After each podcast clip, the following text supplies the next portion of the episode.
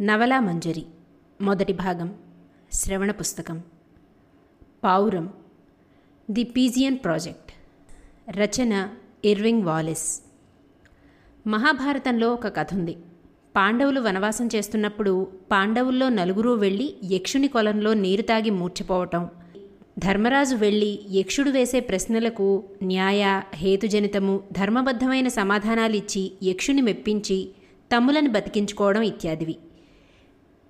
ఈ కథలో యక్షుని ప్రశ్నలు వాటికి ధర్మరాజు చెప్పిన సమాధానాలు తరతరాలుగా మానవజాతిని ప్రభావితం చేస్తున్నాయి. ఆ యక్ష ప్రశ్నల్లో ఒకటి మానవుడు దేనికి ఎక్కువ భయపడతాడు? దేన్ని గురించి ఎక్కువ దిగులు పడతాడు? అని యక్షుడు అడగ్గా ధర్మరాజు మనిషి మృత్యువుకి భయపడతాడు వార్ధక్యం గురించి దిగులు పడతాడు అంటూ ఠక్కున జవాబు చెప్తాడు. సృష్టి ఆది నుంచి సర్వప్రాణులు మృత్యువు నుంచి ఎలాగైనా సరే తప్పించుకోవాలని చూస్తూనే ఉంటాయి. మనిషి జరామరణం గురించి భయపడుతూనే ఉంటాడు. వయసు పెరిగే కొద్దీ వార్ధక్యం గురించి ఆ పైన మృత్యువు గురించి భయపడుతూ ఉంటాడు.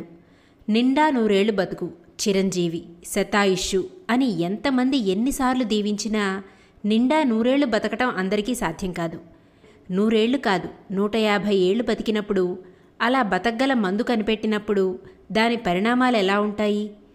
అటువంటి మందు కోసం దేశాలు మనుషులు ఎలా ఎంత నీచానికి దిగజారగలరో చెప్పే నవలిది.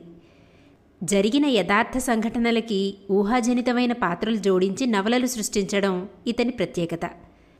నవలా రచనలో ఫ్యాక్షన్ అన్న కొత్త పంథాకి బాటలు వేసిన రచయితగా ఇతన్ని పేర్కొంటూ ఉంటారు. ఇతనికున్నంత పాఠకాదరణ పాపులారిటీ చాలామందికి లేదు. రక్తపాతము అశ్లీలము సెక్సు లేకుండా చక్కని కథాగమనంతో నవలని నడిపి విశేష ప్రజాదరణ పొందగల సృజన శక్తి ఇర్వింగ్ వాలెస్కు ఉంది అంటూ ఉంటారు విమర్శకులు. అత్యుత్తమమైన సాహిత్యాన్ని సృష్టించకపోయినా అశేష ప్రజానీకాన్ని ఆకర్షించగల శైలిని ఇతివృత్తాన్ని సంఘటనలని అందమైన పూలమాల వలె కూర్చే రచనాశిల్పం గల రచయితగా ఇతన్ని పేర్కొంటూ ఉంటారు. అటువంటి ఫ్యాక్షన్ రచయిత రాసిన పావురాల పథకం అనే నవల పాఠకులకు పరిచయం చేయబోతున్నాను. ఇర్వింగ్ వాలెస్ ప్రపంచాన్నంతా అనేకసార్లు చుట్టి వచ్చిన పర్యాటకుడు.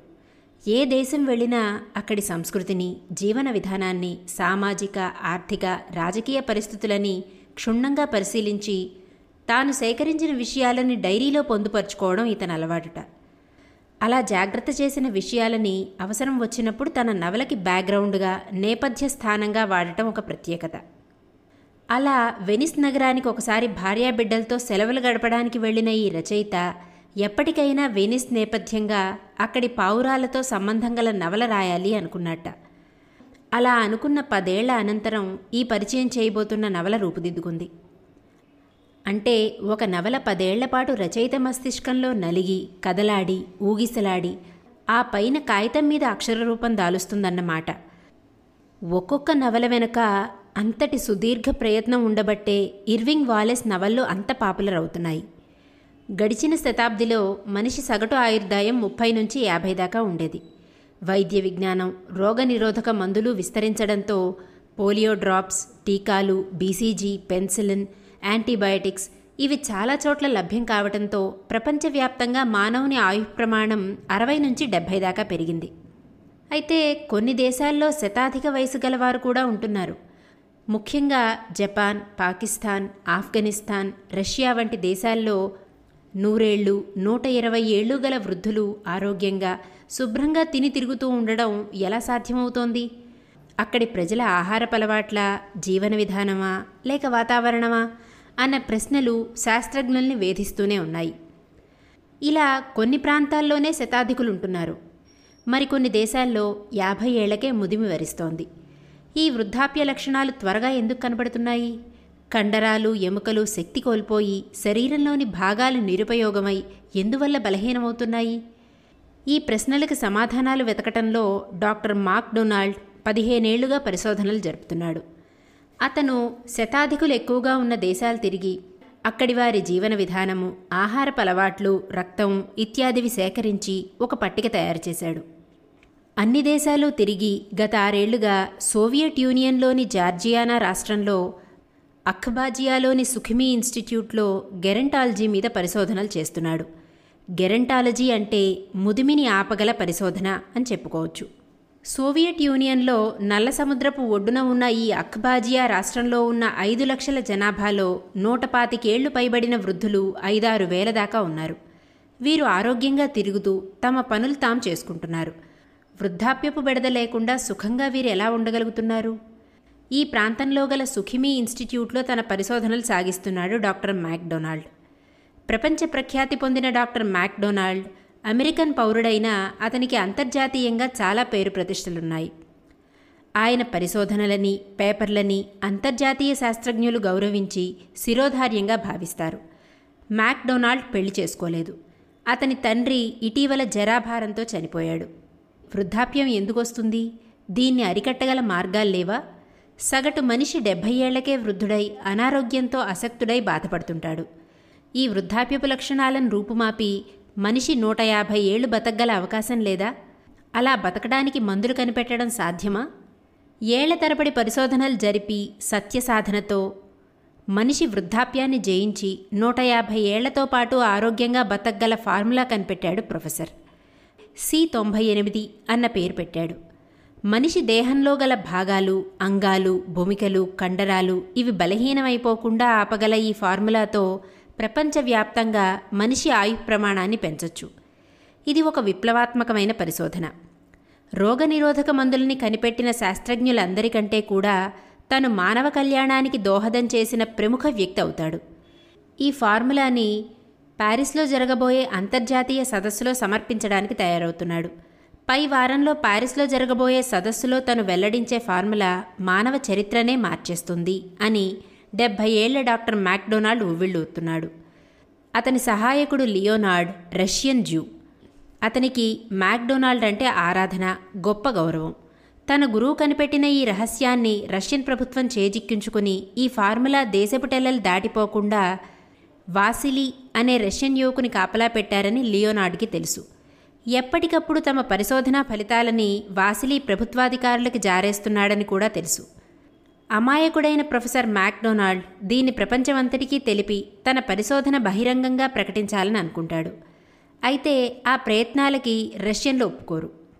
ఈ వృద్ధుని తమ దేశంలోనే నిర్బంధించి ఆ పరిశోధనా ఫలితాలని తమ దేశవాసులకే ముఖ్యంగా అధికార వర్గానికే పరిమితం చేయాలని అనుకుంటూ ఉన్నారు. తాను కనుగొన్న ఫార్ములా గురించి లియోనార్డ్కి చెప్తూ ఆ విజయోత్సాహంలో ద్రాక్షరసం తన అసిస్టెంట్తో కలిసి సేవిస్తున్న మ్యాక్డొనాల్డ్కి పొంచి ఉన్న అపాయం గురించి లియోనార్డ్ హెచ్చరించి ఆ రాత్రే ఇటలీకి ఒక శాస్త్ర బృందం వెళ్తోందని ఆ విమానంలో ఎక్కేసి ఎలాగైనా తప్పించుకు పారిపోమ్మని సలహా ఇస్తాడు. వాసిలి తన పై అధికారులతో ఫోన్లో ఈ విషయం చెప్పడం తాను విన్నానని వాళ్ళొచ్చే లోపలే తప్పించుకోమని తొందర చేస్తాడు. ప్రొఫెసర్ మ్యాక్డొనాల్డ్కి ఇంటర్నేషనల్ వీసాలు పాస్పోర్ట్లు ఉన్నాయి. అతను అంతర్జాతీయ శాస్త్రజ్ఞుడు కాబట్టి ప్రపంచంలో ఎక్కడికైనా వెళ్ళొచ్చు. అది మామూలు పరిస్థితుల్లో. ప్రస్తుతం అతని చేతిలో అతి విలువైన ఫార్ములా ఉంది. ఆ ఫార్ములా కోసం రష్యన్ ప్రభుత్వం అతన్ని నిర్బంధించవచ్చు. రానున్న అపాయం ఊహించి ఆ రాత్రికి రాత్రే కిటికీలోంచి దూకి సిద్ధంగా ఉన్న కారులో కట్టుబట్టలతో విమానాశ్రయానికి వెళ్తాడు ప్రొఫెసర్. అదృష్టవశాత్తు విమానం బయలుదేరడానికి అరగంట వ్యవధుంది. అతని పాస్పోర్టు వగైరాలు సక్రమంగా ఉండటంతో బోర్డింగ్ పాస్ ఇచ్చేస్తారు. విమానం ఎక్కేసి తప్పించుకుంటాడు. అయితే ఆ విమానం వెనిస్ మటుకే వెళ్తుందని అక్కడి నుంచి ప్యారిస్కి మరో విమానంలో వెళ్ళొచ్చునని చెప్తారు. ఆ తర్వాత మూడు గంటల్లో కమ్యూనిస్ట్ పార్టీ అధికారి మెక్డొనాల్డ్ ఇంటికి మరో ఇద్దరు శాస్త్రజ్ఞులతో వచ్చి ప్రొఫెసర్ తప్పించుకు పారిపోయాడని విని అతని అసిస్టెంట్ని చావగొడతారు. ఫార్ములా సంగతి తనకేం తెలియదని లియోనార్డ్ ఎంత వేడుకున్నా వినరు. అతన్ని హింసించి ప్రొఫెసర్ ఇటలీ పారిపోయాడన్నది రాబడతారు. ప్రొఫెసర్ కనిపెట్టిన ఈ ఫార్ములా తమ దేశానికే పరిమితం చేసుకుని నూట యాభై ఏళ్ళు బతికి ప్రపంచాన్నంతా తమ గుప్పెట్లో ఉంచుకోవాలన్న వారి కలలు కలలవుతాయి. వెనిస్లో విమానం దిగుతుంది. అక్కడ ప్రొఫెసర్ని ఎవరూ వెంబడించరు. అయితే వెంటనే ప్యారిస్కి మరో విమానం లేదని తెల్లవారితే గాని ప్రయాణానికి వీలు పడదని అధికారులు చెప్తారు. ఆ రాత్రి హోటల్లో గడిపి తన పరిశోధన గురించి ప్యారిస్లో గల తన అసిస్టెంట్ ఎడ్వర్డ్కి చెప్పి ఆ పైన నగర సౌందర్యాన్ని తిలకించాలనుకుని విమానాశ్రయం నుంచి బోట్లో హోటల్కి బయలుదేరతాడు. లావుగా బొద్దుగా ఉన్న బోటువాడు ప్రొఫెసర్ని అతి మర్యాదగా బోట్లోకి ఎక్కించి కాలువల గుండా ప్రయాణం ఆరంభిస్తాడు. అయితే ఆ బోటు నగరం వైపుగా హోటల్కి వెళ్ళదు. నగరానికి కాస్త దూరంగా ఉన్న పురాతన మొనాస్ట్రీ వైపుకు వెళ్తుంది. ఎందుకు ఎక్కడికి అన్న ప్రొఫెసర్ ఖంగార్ని గమనించకుండా బోటువాడు పురాతనమైన మొనాస్ట్రీ క్రిస్టియన్ మతగురువులుండే మందిరానికి తీసుకెళ్తాడు. అక్కడ పోలీసులు ప్రొఫెసర్ను ఒక గదిలో బంధించి మరో ఫాదర్ని కాపలాగా పెడతారు. ఇటలీలో కూడా కమ్యూనిస్ట్ పార్టీ అధికారంలో ఉందని రష్యన్స్ని ఎదిరించగల శక్తి ఈ నగరపాలకులకి లేదని ప్రొఫెసర్కి అప్పటికి కానీ అర్థం కాదు. రష్యన్ అధికారపు ఇనుప హస్తం గంటల మీద వెనస్కి చేరుకుంది. తనకింక విముక్తి లేదు. ఎలా తప్పించుకోవాలి? మరో వారం రోజుల్లో ప్యారిస్లో కాన్ఫరెన్స్ జరగబోతోంది. అక్కడ తన ఫార్ములా బహిరంగపరచాలి. తాను కనిపెట్టిన ఈ అద్భుతం ప్రపంచ ప్రజలందరికీ చెందాలి. ప్రపంచం నలుమూలలా ఉన్న కళాకారులు శాస్త్రజ్ఞులు కొత్త విషయాలను కనిపెట్టిన మహనీయులు పరిశోధకులు మొదలగు వారికి తాను కనిపెట్టిన ఫార్ములా ద్వారా ఆయుష్ పెరిగితే నూట యాభై ఏళ్ళలో వాళ్ళింకా ఎన్ని అద్భుత కార్యాలు చేయగలరు? తమ జీవితకాలంలో ఎందరో మహనీయులు అనుకున్న పనులు సాధించలేక అసంపూర్తిగా ఈ లోకం విడిచి వెళ్ళిపోతున్నారు. అటువంటివి ఇక మీదట ఉండవు. ప్రతి వ్యక్తి నూట యాభై ఏళ్ళు వార్ధక్యం లేకుండా హాయిగా తాను అనుకున్నవి నెరవేర్చుకోవచ్చు. ఆ అవకాశం తన ఫార్ములా వల్ల సాధ్యమవుతుంది. అయితే తను ఎలా ఈ చెర నుంచి బయటపడాలి? ఎలా? అని ఆలోచిస్తున్నాడు మ్యాక్డొనాల్డ్. వేళవేళ భోజనం వస్తోంది. శరీర వ్యాయామానికని గది బయటికి తీసుకెళ్తున్నారు. ఎవరూ ఏమీ అంటం లేదు హింసించడం లేదు. కానీ తను బందీ. తాను చెరసాల వంటి గదిలో బంధించబడ్డాడు. రెండు రోజులు గడుస్తాయి. బయటి ప్రపంచంతో సంబంధం ఉండదు. రోజూ అతను భోంచేసే వేళ పావురాలొచ్చి ఎత్తుగా ఉన్న కిటికీలో కూర్చోవడం తప్ప ప్రొఫెసర్కి ఎవరితో మాట్లాడే అవకాశం ఉండదు. రెండు పూటలు గడిచేసరికి పావురాళ్ళు మచ్చికై ప్రొఫెసర్ చేతి నుండి రొట్టె ముక్కల్ని తినటం అతను రెక్కలపై చేత్తో నిమిరితే ఊరుకోవడం వంటివి చేస్తుంటాయి. అప్పుడు ప్రొఫెసర్కి ఒక ఆలోచన వస్తుంది. తానిక్కడ బంధించబడినట్లు బయట ప్రపంచానికి పావురాయి ద్వారా తెలియబరిస్తే? ఎవరైనా ఏ దయామయుడైనా తన విడుదల కోసం ప్రయత్నించవచ్చు రొట్టెకి చుట్టిన సన్నని ఉలిపిరి కాగితం మీద తాను ఫలానా శాస్త్రజ్ఞుణ్ణని ప్యారిస్లో ఉన్న డాక్టర్ ఎడ్వర్డ్కి తన పరిస్థితి తెలియచెప్పవలసిందని తనను ఈ మొనాస్ట్రీలో బంధించారని తాను ప్యారిస్ కాన్ఫరెన్స్కి వెళ్ళి ప్రపంచానికి మహోపకారం జరిగేటటువంటి విషయం ప్రకటించాల్సి ఉందని సన్న సన్న అక్షరాలతో రాసి పావురాయి రెక్క వెనుక కాలికి రబ్బర్ బ్యాండ్తో ఈ చీటీ సన్నగా మడిచి బయటికి వదులుతాడు. ప్రొఫెసర్ రూమ్ నుంచి చిన్న దోమ కూడా బయటికి వెళ్ళకూడదన్న నిబంధనని అక్షరాలా పాటిస్తున్న అక్కడి పోలీసు కిటికీలోంచి ఎగిరిన పావురాళ్ళపై తుపాకీ పేలుస్తాడు. ఆ శబ్దం విన్న ప్రొఫెసర్ మళ్ళీ నిరాశలోకి కూరుకుపోతాడు. ముప్పై తొమ్మిదేళ్ళ టీమ్ జోర్డన్ ఆ ఉదయం పదకొండింటి వేళ హోటల్ గదిలోంచి నెమ్మదిగా బయటికొచ్చి వెనిస్లోని చౌరస్తా దాన్నే విజా అంటారు. అక్కడ ఆగి అక్కడే ఆరుబయట ఉన్న హోటల్లోని కుర్చీ ముందుకు లాక్కొని కూర్చునున్నాడు.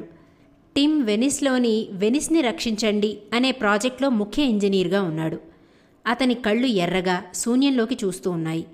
క్రితం రాత్రి తాగుడు అతని ముఖంలో స్పష్టంగా ప్రతిఫలిస్తోంది.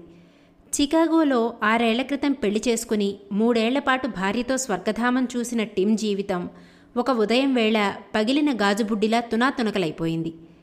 చికాగోలో ఇంజనీరుగా ఉంటూ అప్పుడప్పుడు పత్రికలకి సాంకేతిక వ్యాసాలు రాస్తూ హాయిగా జీవితం వెళ్ళదీస్తున్న టిమ్కి భార్య గర్భవతిగా ఉందని తెలియగానే ఆకాశంలో విహరిస్తున్నంత ఆనందం పొందుతాడు. పుట్టబోయే శిశువు కోసం లక్ష పథకాలు ఎన్నో కలలు. ఆ రోజు షాపింగ్కని వెళ్ళిన క్లేర్ మీదికి ఒక లారీ దూసుకురాగా ఆమె అక్కడికక్కడే మరణిస్తుంది. భార్య మరణంతో టిమ్ పిచ్చివాడైపోయి చికాగోలో ఉండలేక న్యూయార్క్ వచ్చేసి అక్కడ తెగిన గాలిపటంలా అటూ ఇటూ పరిగెత్తి చివరికి వెనిస్ చేరుకున్నాడు. వెనిస్ నగర అందాలు అతన్ని పట్టుకున్నాయి. ఇంత అందమైన నగరం సముద్రంలోకి జారిపోతోంది. ఒక వైపుకి ఒరిగిపోతోంది. దీన్ని ఎలాగైనా రక్షించాలి అన్న బృహత్తర పథకంలో టిమ్ తలమునకలుగా నిమగ్నమైపోయాడు. అయితే ముఖ్యంగా ఆ ఉదయం వేళ అతని జీవితంలో ఏదో శూన్యం. పదే పదే గుర్తుకొచ్చే భార్య ముఖం. అందుకే ఆ పూట మనసుని దేనిమీద లగ్నం చేయలేకుండా ఉంటాడు. అసంఖ్యాక పిల్లకాలువలు రహదారిగా గల ఈ వెనిస్ నగర సౌందర్యానికి దాసులు కానివారెవరూ ఉండరు. అలా ఆ నగర వ్యామోహంలో పడిపోయాడు టిమ్. వేలు లక్షలు సంఖ్యలో గల పావురాళ్ళు భవనాల మీద చర్చిల మీద పెంటలు వేయడంతో కొన్ని భవనాలు ఆ పెంట బరువుకి కూలిపోగా వెనిస్ నగరవాసులు వేల సంఖ్యలో పావురాళ్ళని పట్టుకుని దూరాన వదిలేశారట. కానీ మిగిలిన వాటి సంఖ్య వృద్ధై మళ్ళీ యథాస్థితికి వచ్చింది. అయితే వెనిస్వాసులు టూరిస్టులు ఈ పావురాళ్ళకి ఆహారం వేయకుండా ఉండలేరు. హోటళ్ళలో పబ్లిక్ ప్లేసుల్లో వీటి కోసం ప్రత్యేక గింజలు పిండి అమ్ముతుంటారు. ఆ పదకొండింటి వేళ టీం ఆరు బయట హోటల్లో కూర్చుని దగ్గరికొచ్చిన పావురాళ్ళకి బ్రెడ్ ముక్కలు వేస్తున్నాడు. అది అతని దినచర్యలో ఒక భాగం. అరిచేతుల్లోంచి మేత తిన్న నాలుగు పావురాళ్ళలో మూడు ఎగిరిపోయాయి ఒక పావురం మటుకే ఎగిరే ప్రయత్నం చేసి శక్తి లేనట్లు నేల మీద వెల్లికెలా పడిపోయింది. ముక్కు రెండు కళ్ళు ఆకాశంలోకి చూస్తున్నాయి. టిమ్ ఆ పావురాన్ని నిలబెట్టి చూశాడు. చేతికి జిగటగా రక్తం తగిలింది. పరీక్షగా చూస్తే ఆ పావురాన్ని ఎవరో తుపాకీతో పేల్చినట్లు అర్థమైంది. ఎలా దెబ్బ తగిలింది?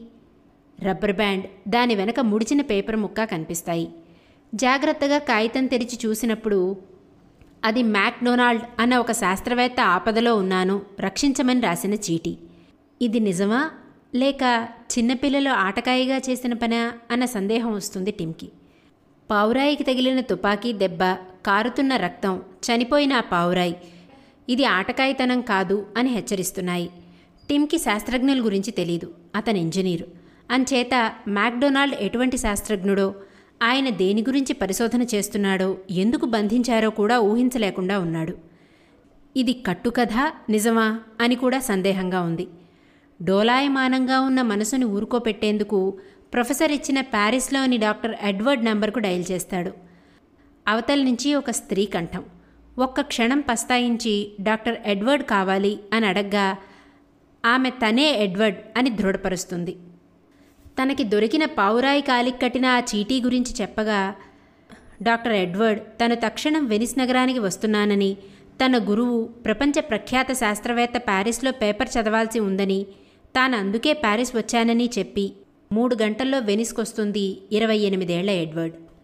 ఇక ప్రారంభమవుతుంది టీమ్ జీవితంలో ఒక కదలిక. మూడేళ్ళ నుంచి స్తంభించిపోయిన అతని హృదయం మెదడు పనిచేయడం మొదలుపెడతాయి. ఎలాగైనా ప్రొఫెసర్ని సెమినరీ నుంచి తప్పించాలి. అతన్ని ఎలాగైనా విముక్తి చేసి ప్యారిస్ సెమినార్కి పంపాలి. ప్రయత్నాలు ప్రారంభిస్తారు. వెనిస్ నగరం కమ్యూనిస్టుల చేతుల్లో ఉంది. నగర మేయర్ కౌన్సిలర్స్ అందరూ రష్యన్ ప్రభుత్వం ఎలా ఆడిస్తే అలా ఆడే తోలుబొమ్మలు. ఎప్పుడైతే మేయర్ వాళ్ళవాడో పోలీస్ బలగం కూడా కమ్యూనిస్టుల వైపే ఉంటుంది. అధికారయుతంగా చట్టపరంగా ప్రొఫెసర్ని విడిపించడం సాధ్యం కాని పని. ఒకవేళ న్యూస్ పేపర్ల ద్వారా అలజడి లేవదీస్తే? అసలు అటువంటి మనిషి వెనిస్లో లేనే లేడని అతన్ని ఏ సైబీరియాకో రహస్యంగా తరలించొచ్చు. అందుచేత ప్రొఫెసర్ క్షేమం కోసం అతన్ని వెనిస్లో ఉన్నప్పుడే రక్షించి సురక్షిత ప్రాంతానికి పంపాలి. ఎలా? రెండేళ్ళుగా వెనిస్లో ఉంటున్న టిమ్కి చాలామంది స్నేహితులు. అందులోనూ వెనిస్ నగర రక్షణ పథకంలో ముఖ్య ఇంజనీరు పత్రికా ప్రపంచంతో సాన్నిహిత్యం కలవాడు అవటం చేత టిమ్కి స్నేహితులు చాలామంది ఉన్నారు అటువంటి వారిలో అద్దాలమ్మే షాప్ యజమాని అతని మేనల్లుడు ప్రొఫెసర్ని బంధించిన సెమినరీలో ఉన్నారు. సెమినరీలో బ్రదర్గా ఉంటున్న ఈ మత గురువుకి ఒక అన్నగారున్నాడు. అతను ఆరు నెలలుగా రోగంతో తీసుకుంటున్నాడు. ప్రొఫెసర్ని విడుదల చేస్తే ఆయన కనిపెట్టిన ఫార్ములా వల్ల అన్నగారికి నయం కావటమే కాక నూట యాభై ఏళ్ళు బతకగల అవకాశం ఉంటుందని ఆ సెమినరీ బ్రదర్కి ప్రొఫెసర్ కనుగొన్న ఫార్ములా గురించి చెప్తాడు టిమ్. అన్నగారి కోసం రాత్రి పది గంటల వేళ బాత్రూంకి తీసుకువెళ్ళే నెపంతో ప్రొఫెసర్ని తప్పించి టిమ్ తీసుకొచ్చిన బోట్లో పంపేస్తాడు ఆ బ్రదర్. ఈ సంఘటనలో సెమినరీలోని బ్రదర్కి కావాలనే దెబ్బలు తగిలిస్తారు. ఈ పారిపోవటంలో అతని ప్రమేయం లేదని నమ్మించడానికి. అర్ధరాత్రి చీకటి మాటున ప్రొఫెసర్ని తన హోటల్ రూమ్కి తీసుకొచ్చి దాస్తాడు టిమ్. అతని పక్క రూమ్లో డాక్టర్ ఎడ్వర్డ్ ఉంటుంది. ఈ ఇద్దరూ మ్యాక్డొనాల్డ్ని ప్యారిస్ పంపేయాలన్న ఉద్దేశంతో ఉన్నారు. అయితే ఆ తెల్లవారేసరికి వెనిస్ నగరంలో తాత్కాలిక ఎమర్జెన్సీ ప్రకటిస్తారు. నాలుగు రోజుల పాటు అధికారులు వెనిస్ని దిగ్బంధంలో ఉంచినట్లు ప్రకటిస్తారు. వెనిస్ నగరం నుంచి ఎవరూ వెళ్ళకూడదు రాకూడదు. రైళ్ళు బస్సులు విమానాలు బోట్లు ఆఖరికి పాదచారులు కూడా ఊరు వదిలి వెళ్ళకూడదు అని ఆజ్ఞలు జారీ చేస్తారు. ప్రభుత్వం రహస్యాలని బయటి దేశాలకి చేరవేసేందుకు ఒక గూఢచారి వెనిస్లో ప్రవేశించాడని అతన్ని పట్టుకుని బంధించేదాకా ఈ ఆంక్షలు తప్పవని ప్రకటిస్తారు. రష్యన్ ప్రభుత్వం ఈ ప్రొఫెసర్ని తేలిగ్గా వదలదు. ఆయన దగ్గర గల ఫార్ములా వారి చేతికి దొరికితే గాని ఊరుకోదు. అంతేకాదు నగరంలో గల ఇంటింటిని హోటళ్ళని సోదా చేయడం ఆరంభిస్తారు పోలీసులు. దాంతో ఈ ప్రొఫెసర్ని ఎక్కడ దాచాలి? పోలీసులు కంటబడితే తిరిగి బంధించి ఫార్ములా లాక్కునేదాకా ఊరుకోరు. ప్రొఫెసర్ నోటంటే ఆయన పరిశోధన గురించి చెప్పిస్తారు. చెప్పకపోతే హింసించి నిజం కక్కిస్తారు. తప్పించడం ఎలా? టిమ్కి ఈ ప్రొఫెసర్ని రక్షించి ఆయన కనిపెట్టిన ఈ కొత్త విషయాన్ని ప్రపంచానికి చాటి చెప్పడం ఒక ముఖ్య విషయంగా గమ్యం లేని తన జీవితానికి ఒక లక్ష్యంగా ఏర్పడినట్లుగా అనిపిస్తుంది. మర్నాడు పోలీసులు తానున్న హోటల్ని సోదా చేయబోతున్నారని తెలుసుకుని ఆ రాత్రి చీకట్లో ప్రొఫెసర్ని తనకి ఆప్తమిత్రుడైన ఒక డాక్టర్ దగ్గరకు తీసుకువెళ్తాడు. ఆ డాక్టర్ ప్రొఫెసర్ కనుగొన్న ఫార్ములా ప్రపంచానికి మేలు చేయదు సరికదా? దీనివల్ల ఈ ప్రపంచం ఇంకా కిక్కిరిసిపోయి జనాభా సమస్య తీవ్రతరం అవుతుందని ఆర్థిక సమస్య ఆహారపు లోటు పెరుగుతుందని ఇది ప్రకృతికి వ్యతిరేకమని వాదిస్తూనే టిమ్ తనకి ఫ్రెండ్ కాబట్టి స్నేహం కోసం ప్రొఫెసర్ని ఒకటి రెండు రోజులు దాచడానికి ఒప్పుకుంటాడు. అయితే మర్నాడే మేయర్ గారి భార్య తన పేషెంట్గా రాబోతున్నదని విని తెల్లవారగట్లే ఈ ప్రొఫెసర్ని ఇక్కడి నుంచి కదిలించేయాలంటాడు. అంత మహానగరంలో ఇంతమంది స్నేహితుల మధ్య ఒక వృద్ధుని ప్రపంచానికి మేలు చేసే ఒక శాస్త్రజ్ఞుని దాచడం అతనికి భద్రత కలిగించడం ఎంత అసాధ్యం అవుతుందో టీంకి బోధపడుతూ ఉంది. ప్రభుత్వపు ఉచ్చు బిగుసుకున్న కొద్దీ ప్రొఫెసర్ని రక్షించాలనే పట్టుదల అధికమవుతోంది. తనకి తెలిసిన మరో మత గురువు దగ్గరికి వెళ్ళి ఏమీ దాచకుండా అన్ని విషయాలు చెప్పి ప్రొఫెసర్కి శరణిమ్మని కోరతాడు టిమ్. అయితే ఆ ఫాదర్ కూడా ప్రొఫెసర్ భగవంతుని ఆదేశానికి వ్యతిరేకంగా ప్రకృతికి విరుద్ధంగా ఫార్ములా కనిపెట్టాడని దీనివల్ల మేలు కంటే అనర్థాలే ఎక్కువ అవుతాయని అంటాడు. ప్రకృతి నియమ నిబంధనలకి అడ్డుకొట్టే శక్తి మనిషికి ఉండకూడదు. బాల్యం యవ్వనం వృద్ధాప్యం మరణం ఇవి క్రమానుగతమైన మానవ పరిణామాలు. వీటిని అడ్డుకోవడం మంచిది కాదు. కానీ టిమ్ తనకి స్నేహితుడు కాబట్టి అతని కోసం ప్రొఫెసర్ని దాచడమే కాదు. ఆ మర్నాడు నలుగురు బిషప్లు రోమ్కి వెళ్తున్నారు. వాళ్ళల్లో నాలుగో బిషప్గా ప్రభుత్వం కన్ను కప్పి ప్రొఫెసర్ని తప్పించి రోమ్ నుంచి పారిస్ పంపుతాను అని మాటిస్తాడు. టిమ్కి పెద్ద భారం దిగినట్లవుతుంది. ఆపద నుంచి బయటపడినట్లు అనిపించి ప్రొఫెసర్ని ఉషోదయానికి ముందు బిషప్ ఇంటికి చేరుస్తాడు.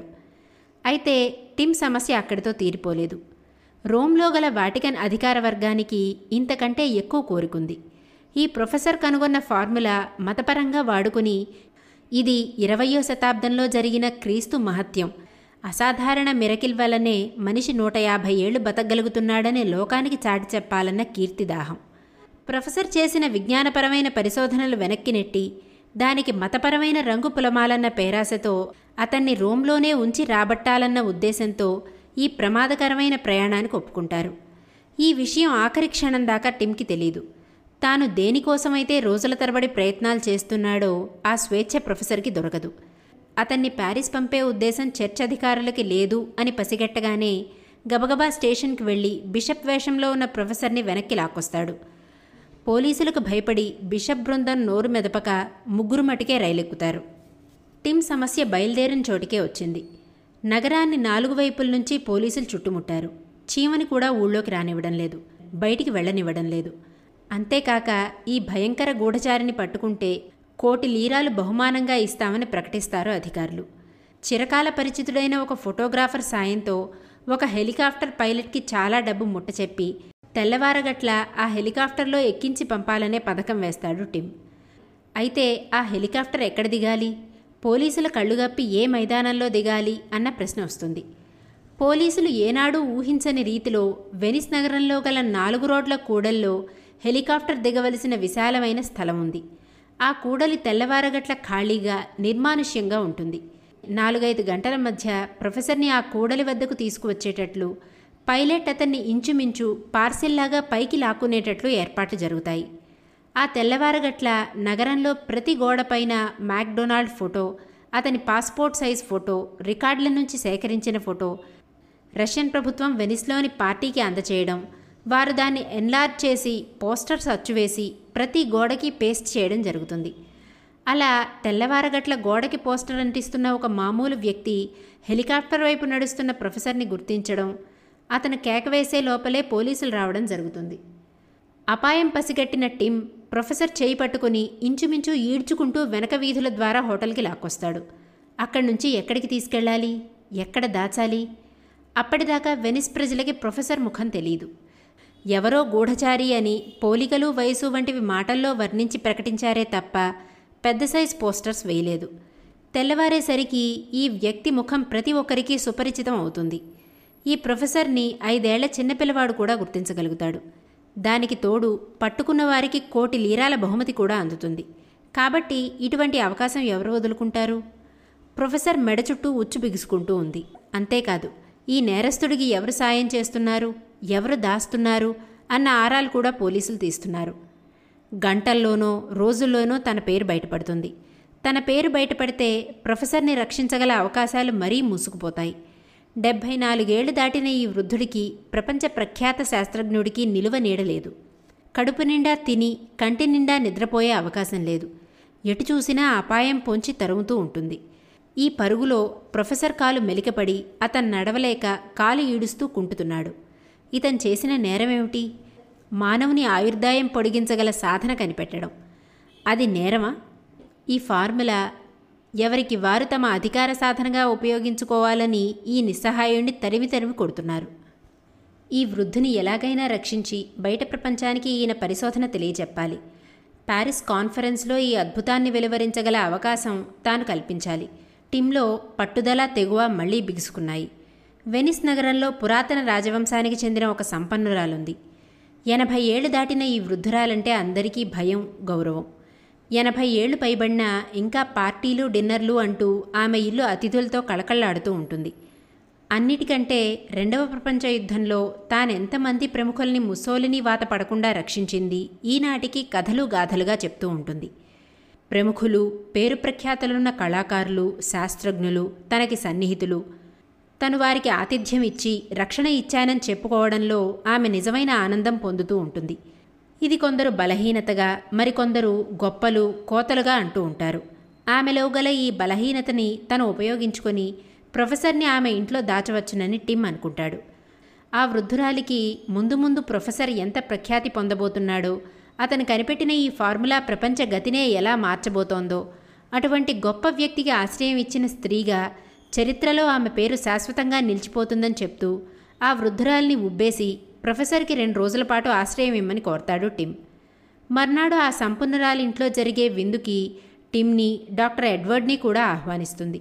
ప్రొఫెసర్ ఆమె సౌధంలో వెనక భాగాన ఒక మూల గదిలో అలసి డస్సిపోయి పడుకునున్నాడు. అతని ఉనికి ఆ ఇంట్లో ఎవరికీ తెలియదు ఆ రోజు విందులో ఒక సినిమా తార ఆ సినిమా తారపై విపరీత వ్యామోహం పెంచుకున్న ఒక పాటగాడు ఇద్దరు రాజకీయ నాయకులు టిమ్ డాక్టర్ ఎడ్వర్డ్ ఉన్నారు. ఆ ఇంటి యజమానురాలు మాటల సందర్భంలో తన సహజ వాచాలతతో మనిషి నూట యాభై ఏళ్ళు బతికితే ఎలా ఉంటుంది? వృద్ధాప్యపు ఛాయలు పైన పడకుండా నూట యాభై ఏళ్ళు బతికితే ఆ మనిషి ఎన్ని పనులు చేయగలడు? అంటూ వాద ప్రతివాదనలు లేవనెత్తుతుంది. సినిమా తార నూట యాభై ఏళ్ళపాటు అందం యవ్వనం చెడకుండా ఉంటే కోట్లు సంపాదించి యువతకు హృదయరాణిగా శాశ్వతంగా ఉండిపోవచ్చు. ఆ అద్భుతం కనిపెట్టిన వాడికి తాను జీవితాంతం దాసిగా పడి ఉంటానంటుంది. ఒకరిద్దరూ ఈ డెబ్భై ఏళ్ళు బతకడమే విసుగ్గా ఉంది. దేనికి బతకాలి? జీవితంలో కదలిక రుచి లేదు. నూరేళ్ళు బతకడానికి కూడా ఇష్టపడం అంటారు. ఒకరిద్దరూ జనాభా సమస్య ఆహార సమస్య వస్తాయంటారు. ఇలా సంభాషణ జరుగుతున్నప్పుడు అప్పటికే కర్ణాకర్ణీగా ప్రొఫెసర్ గురించి నీలివార్తలు విని ఉన్న సంగీతకారుడు విందు మధ్యలో లేచి వెళ్ళి ఆ భవనంలోని మూల మూలలా వెతికి ప్రొఫెసర్ ఉన్న గదిని అతను గుర్తిస్తాడు. విందు అయిపోతుంది. ఆ రాత్రి సినిమా తారతో పాటు అపార్ట్మెంట్కి వెళ్ళిన సంగీతకారుడు సినిమా తార ఒక్కసారి తనకి లొంగిపోతే ఆమె నూట యాభై ఏళ్ళు నిత్య యవ్వనంతో బతకగల ఫార్ములా కనిపెట్టిన ప్రొఫెసర్ ఎవరో చెప్తానంటాడు. ఒక ఐదు నిమిషాలు దేహం అప్పగిస్తే తనకి శాశ్వత యవ్వనం ప్రాప్తించగల వ్యక్తిని కలుసుకోవచ్చు అనుకుంటూ అంత పేరు ప్రఖ్యాతులున్న సినీ తార సాధారణ సంగీతకారునికి లొంగిపోయి అతని నుంచి ప్రొఫెసర్ ఎక్కడున్నది రాబట్టి వెంటనే పోలీసులకి ఫోన్ చేయడానికి బయలుదేరుతుంది. ప్రొఫెసర్ ఫార్ములాని మొట్టమొదట తనపై ప్రయోగించనిస్తే అతనున్న చోటు చెప్తానని బేరం పెడుతూ. మొట్టమొదట టీంకి సహాయం చేసిన అద్దాల షాపు యజమానికి ప్రొఫెసర్ ఆచూకీ తెలిపితే కోటి లీరాలు బహుమతి ఇస్తామని పోలీసులు గోడగోడన అంటించిన వాల్ పోస్టర్లు చూసేసరికి డబ్బాసి పుడుతుంది. అతని మేనల్లుడి అన్నగారు చనిపోయాడు. తమ ఇంట్లో ఎవరికీ వృద్ధాప్యం ముంచుకు రావడం లేదు. అందుకని ప్రొఫెసర్ కనిపెట్టిన ఫార్ములా తనకి పనికిరాదు కానీ అతన్ని పట్టిస్తే కోటి లీరాలతో హాయిగా బతకచ్చు. ప్రొఫెసర్కి టిమ్ ఆశ్రయం ఇచ్చి అతనికి తప్పించుకుపోయేందుకు సాయం చేస్తున్నాడని పోలీసులకు చెప్పాలని వెళ్తాడు. టిమ్కి ఒకప్పుడు ప్రియురాలైన మారిసా టిమ్ తన చేతి నుంచి జారిపోతున్నాడని ప్రొఫెసర్కి అసిస్టెంట్ అయిన డాక్టర్ ఎడ్వర్డ్ వైపు అతను ఆకర్షితుడవుతున్నాడన్న జలసీతో కృషించిపోతోంది అంతేకాదు ఈ తరుణంలో ఆమెకి డబ్బు అవసరం చాలా ఉంది. మారిసా తల్లి క్యాన్సర్ వ్యాధితో హాస్పిటల్లో ఉంది. ఆమె వైద్యానికి చాలా డబ్బు కావాలి. ఆ డబ్బు ఎక్కడి నుంచి వస్తుంది? ఎలా వస్తుంది? గోడల మీద అంటించిన ప్రొఫెసర్ ముఖం. ఆ క్రింద ఉదహరించబడిన కోటి లీరాలు ఆమె మనసును ఊగిసలాడిస్తున్నాయి. రెండేళ్ళ నుంచి సాగే తమ వ్యవహారం స్నేహం ఇవి కోటి లీరాల ముందు తలవంచాయి. మారిసా కూడా పోలీస్ స్టేషన్ వైపుగా నడుస్తోంది. అందరూ అన్ని వైపుల నుంచి డబ్బు ఆశతో ఈ వృద్ధిని బలిపశువు చేయాలి అనుకుంటున్నారు. అధికార దాహం ధనదాహం రాజకీయ పరపతి దేహలాలస మతోన్మాదం తమ ఘనతని చాటించుకోవాలన్న వాచాలత జలసి అన్నీ కలిసి నిస్సహాయుడైన ఈ వృద్ధిని పోలీసులకు అప్పగించాలని చూస్తున్నాయి. పోలీస్ చేతుల్లోంచి అతను బతికి బయటపడటం కల్లా. ఎలాగైనా ఇతన్ని నగర ఎల్లలు దాటించాలి. టిమ్ తన ప్రయత్నాలని మరింత ముమ్మరం చేశాడు. పోలీసులు ఎన్ని నిఘాలు వేసినా వారి నిబంధనల్ని అతిక్రమించేవారు కొందరు ఉంటూనే ఉంటారు. వారిలో ముఖ్యులు దొంగ సరుకుల్ని రవాణా చేసే స్మగ్లర్లు. ఈ స్మగ్లర్లకి పోలీసుల కళ్ళలో దుమ్ము చల్లడం వెన్నతో పెట్టిన విద్య. అటువంటి స్మగ్లర్ల ఓడ ఆ రాత్రి బయలుదేరబోతోందని విని టిమ్ రాత్రివేళ చిన్న బోట్లో సముద్ర జలాల మధ్య లంగరు వేసి ఉన్న ఆ ఓడలోకి ప్రొఫెసర్ డాక్టర్ ఎడ్వర్డ్తో పాటు వస్తామని అందుకు తన దగ్గర ఉన్న డబ్బంతా ఊడ్చి ఓడవాళ్ళకిస్తాడు. వాళ్ళకిస్తాడు నగరం నుంచి ఓడదాకా వెళ్ళడం మహాయజ్ఞం వంటి పని. పోలీసుల కంటపడకుండా వారి తుపాకీ గుండుకు బలి కాకుండా ఓడలోకి ఎక్కాలి. కాలువల్లోని ప్రతి పడవని పరిశీలిస్తున్నారు. సముద్రంలో వెళ్తున్న ప్రతి చిన్న బోటుని కోస్ట్ గార్డ్స్ పరిశీలనగా చూస్తున్నారు.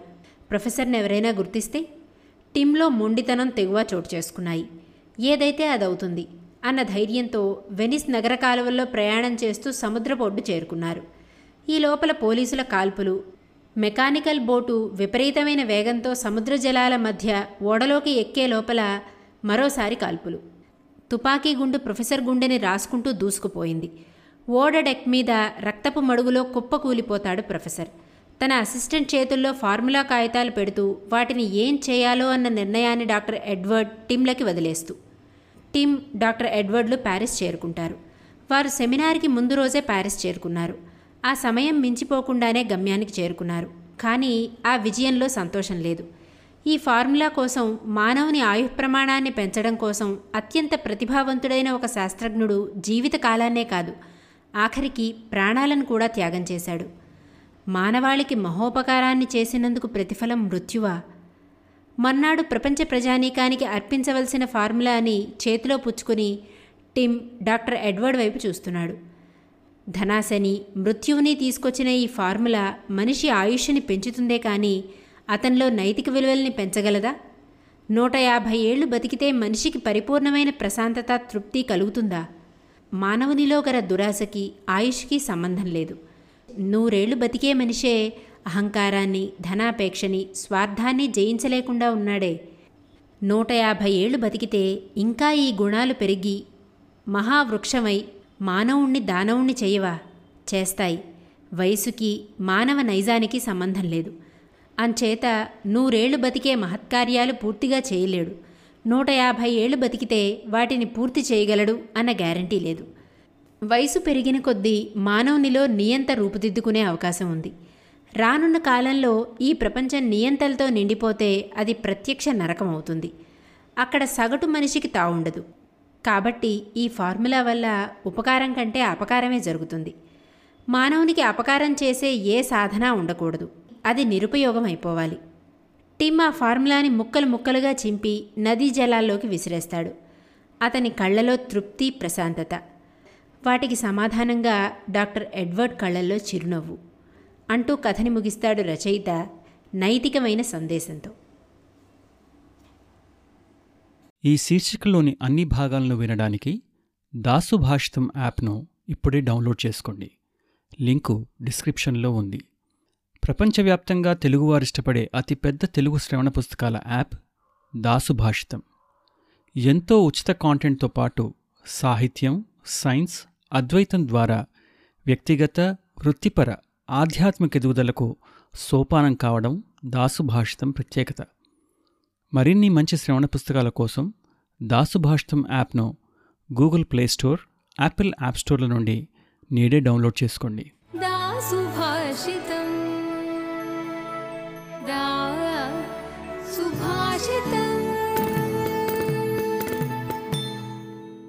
దాసుభాషితం. సమగ్ర శ్రేయస్సుకు సోపానం.